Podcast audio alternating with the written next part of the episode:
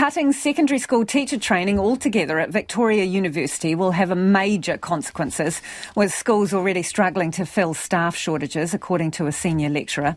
Entire subjects and 229 full time equivalent roles could be axed at Victoria University if proposed cuts go ahead. The uni is forecasting a $33 million deficit, meaning numerous courses, including language studies, theatre, design, tech, and secondary teacher education could be for the chop. Margaret Gleeson is a senior lecturer at Victoria University School of Education and joins us now. Kia ora, Margaret. This seems counterintuitive, potentially cutting secondary teacher training when we have a severe shortage. Your thoughts? Oh, Tēnā koe, Lisa. Absolutely. It's uh, we're all flabbergasted when we heard the news, and um, I can't see any positive any positive outcome from this um, draconian decision. Why is this course for the chop? Why did they say that this one, well, they can afford to let it go? I think uh, they feel that they can afford to let it go for financial reasons because um, secondary education is notoriously quite expensive to staff, given that there are quite a number of different curriculum areas and specialist teachers for those curriculum areas. So I can see that in that respect, it would be a low hanging fruit um, for the decision makers about this. So the course doesn't pay for itself in the sense that the students coming in do not cover the costs of delivering the course? No, they don't. They don't. So, what are the consequences in your mind if it is cut?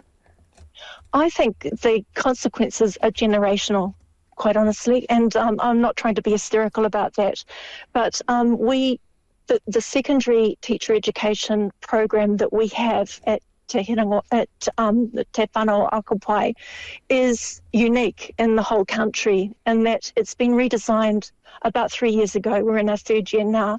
It's been redesigned um, on kaupapa Māori principles. Um, it adheres to our Te Tiriti responsibilities and um, it contributes to producing um, teachers who are going to be really good treaty partners when they go out into schools. And that's why I think it has generational, a generational, multi-generational effect because we won't be getting these high quality um, student teachers that become qualified teachers that we have now. I'm really proud of the teachers that have come through our doors over the past years. How are you and the other staff feeling about this? Oh, we're really just shocked.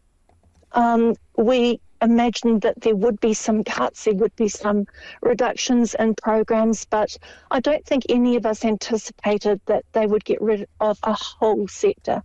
You know, secondary education no, I don't know what our what our schools in Wellington are going to have to say about that. Who uh, who take our graduates hot off the press as soon as they're graduated, our schools um, suck them out. How, um, how many students would you get a year graduating from that course?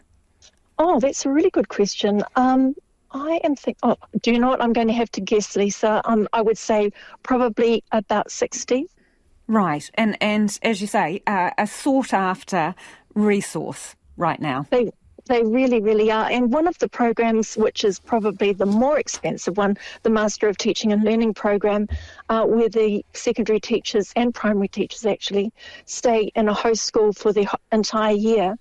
Um, those particular graduates are really uh, particularly sought after because they have more or less one year of job application, you know, and the and the schools know who they're getting.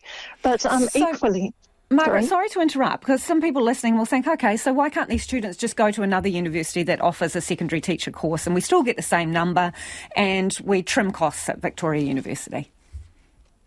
They will, but goodness, well, I mean, why can't we serve our own area? We, you know, we are the capital city university.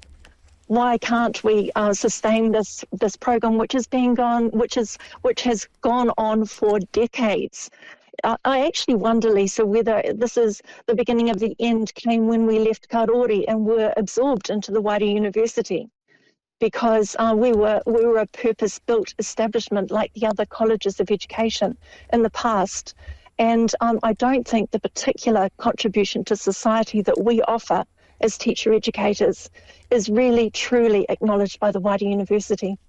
So, Margaret, if the course doesn't pay for itself, yet it has value in your mind, yes. what is the government's role here, do you think, if it's in jeopardy? Oh. Well, I would have, I'd like to think that the government would step up and um, try and sustain something of such social value. Um, obviously, I can't see into the mind of uh, politicians. I know our union representatives are doing their best, and the Vice Chancellor too, to have conversations with the minister. But um, from what I can understand, it's it's on stony ground. Really appreciate your time this evening, Margaret. Thank you for joining us. That is Margaret Gleeson, who's a senior lecturer at Victoria University School of Education. And as she said, uh, secondary school teacher training at the university is in jeopardy as it attempts to make cuts because of a, uh, a pretty significant budget shortfall.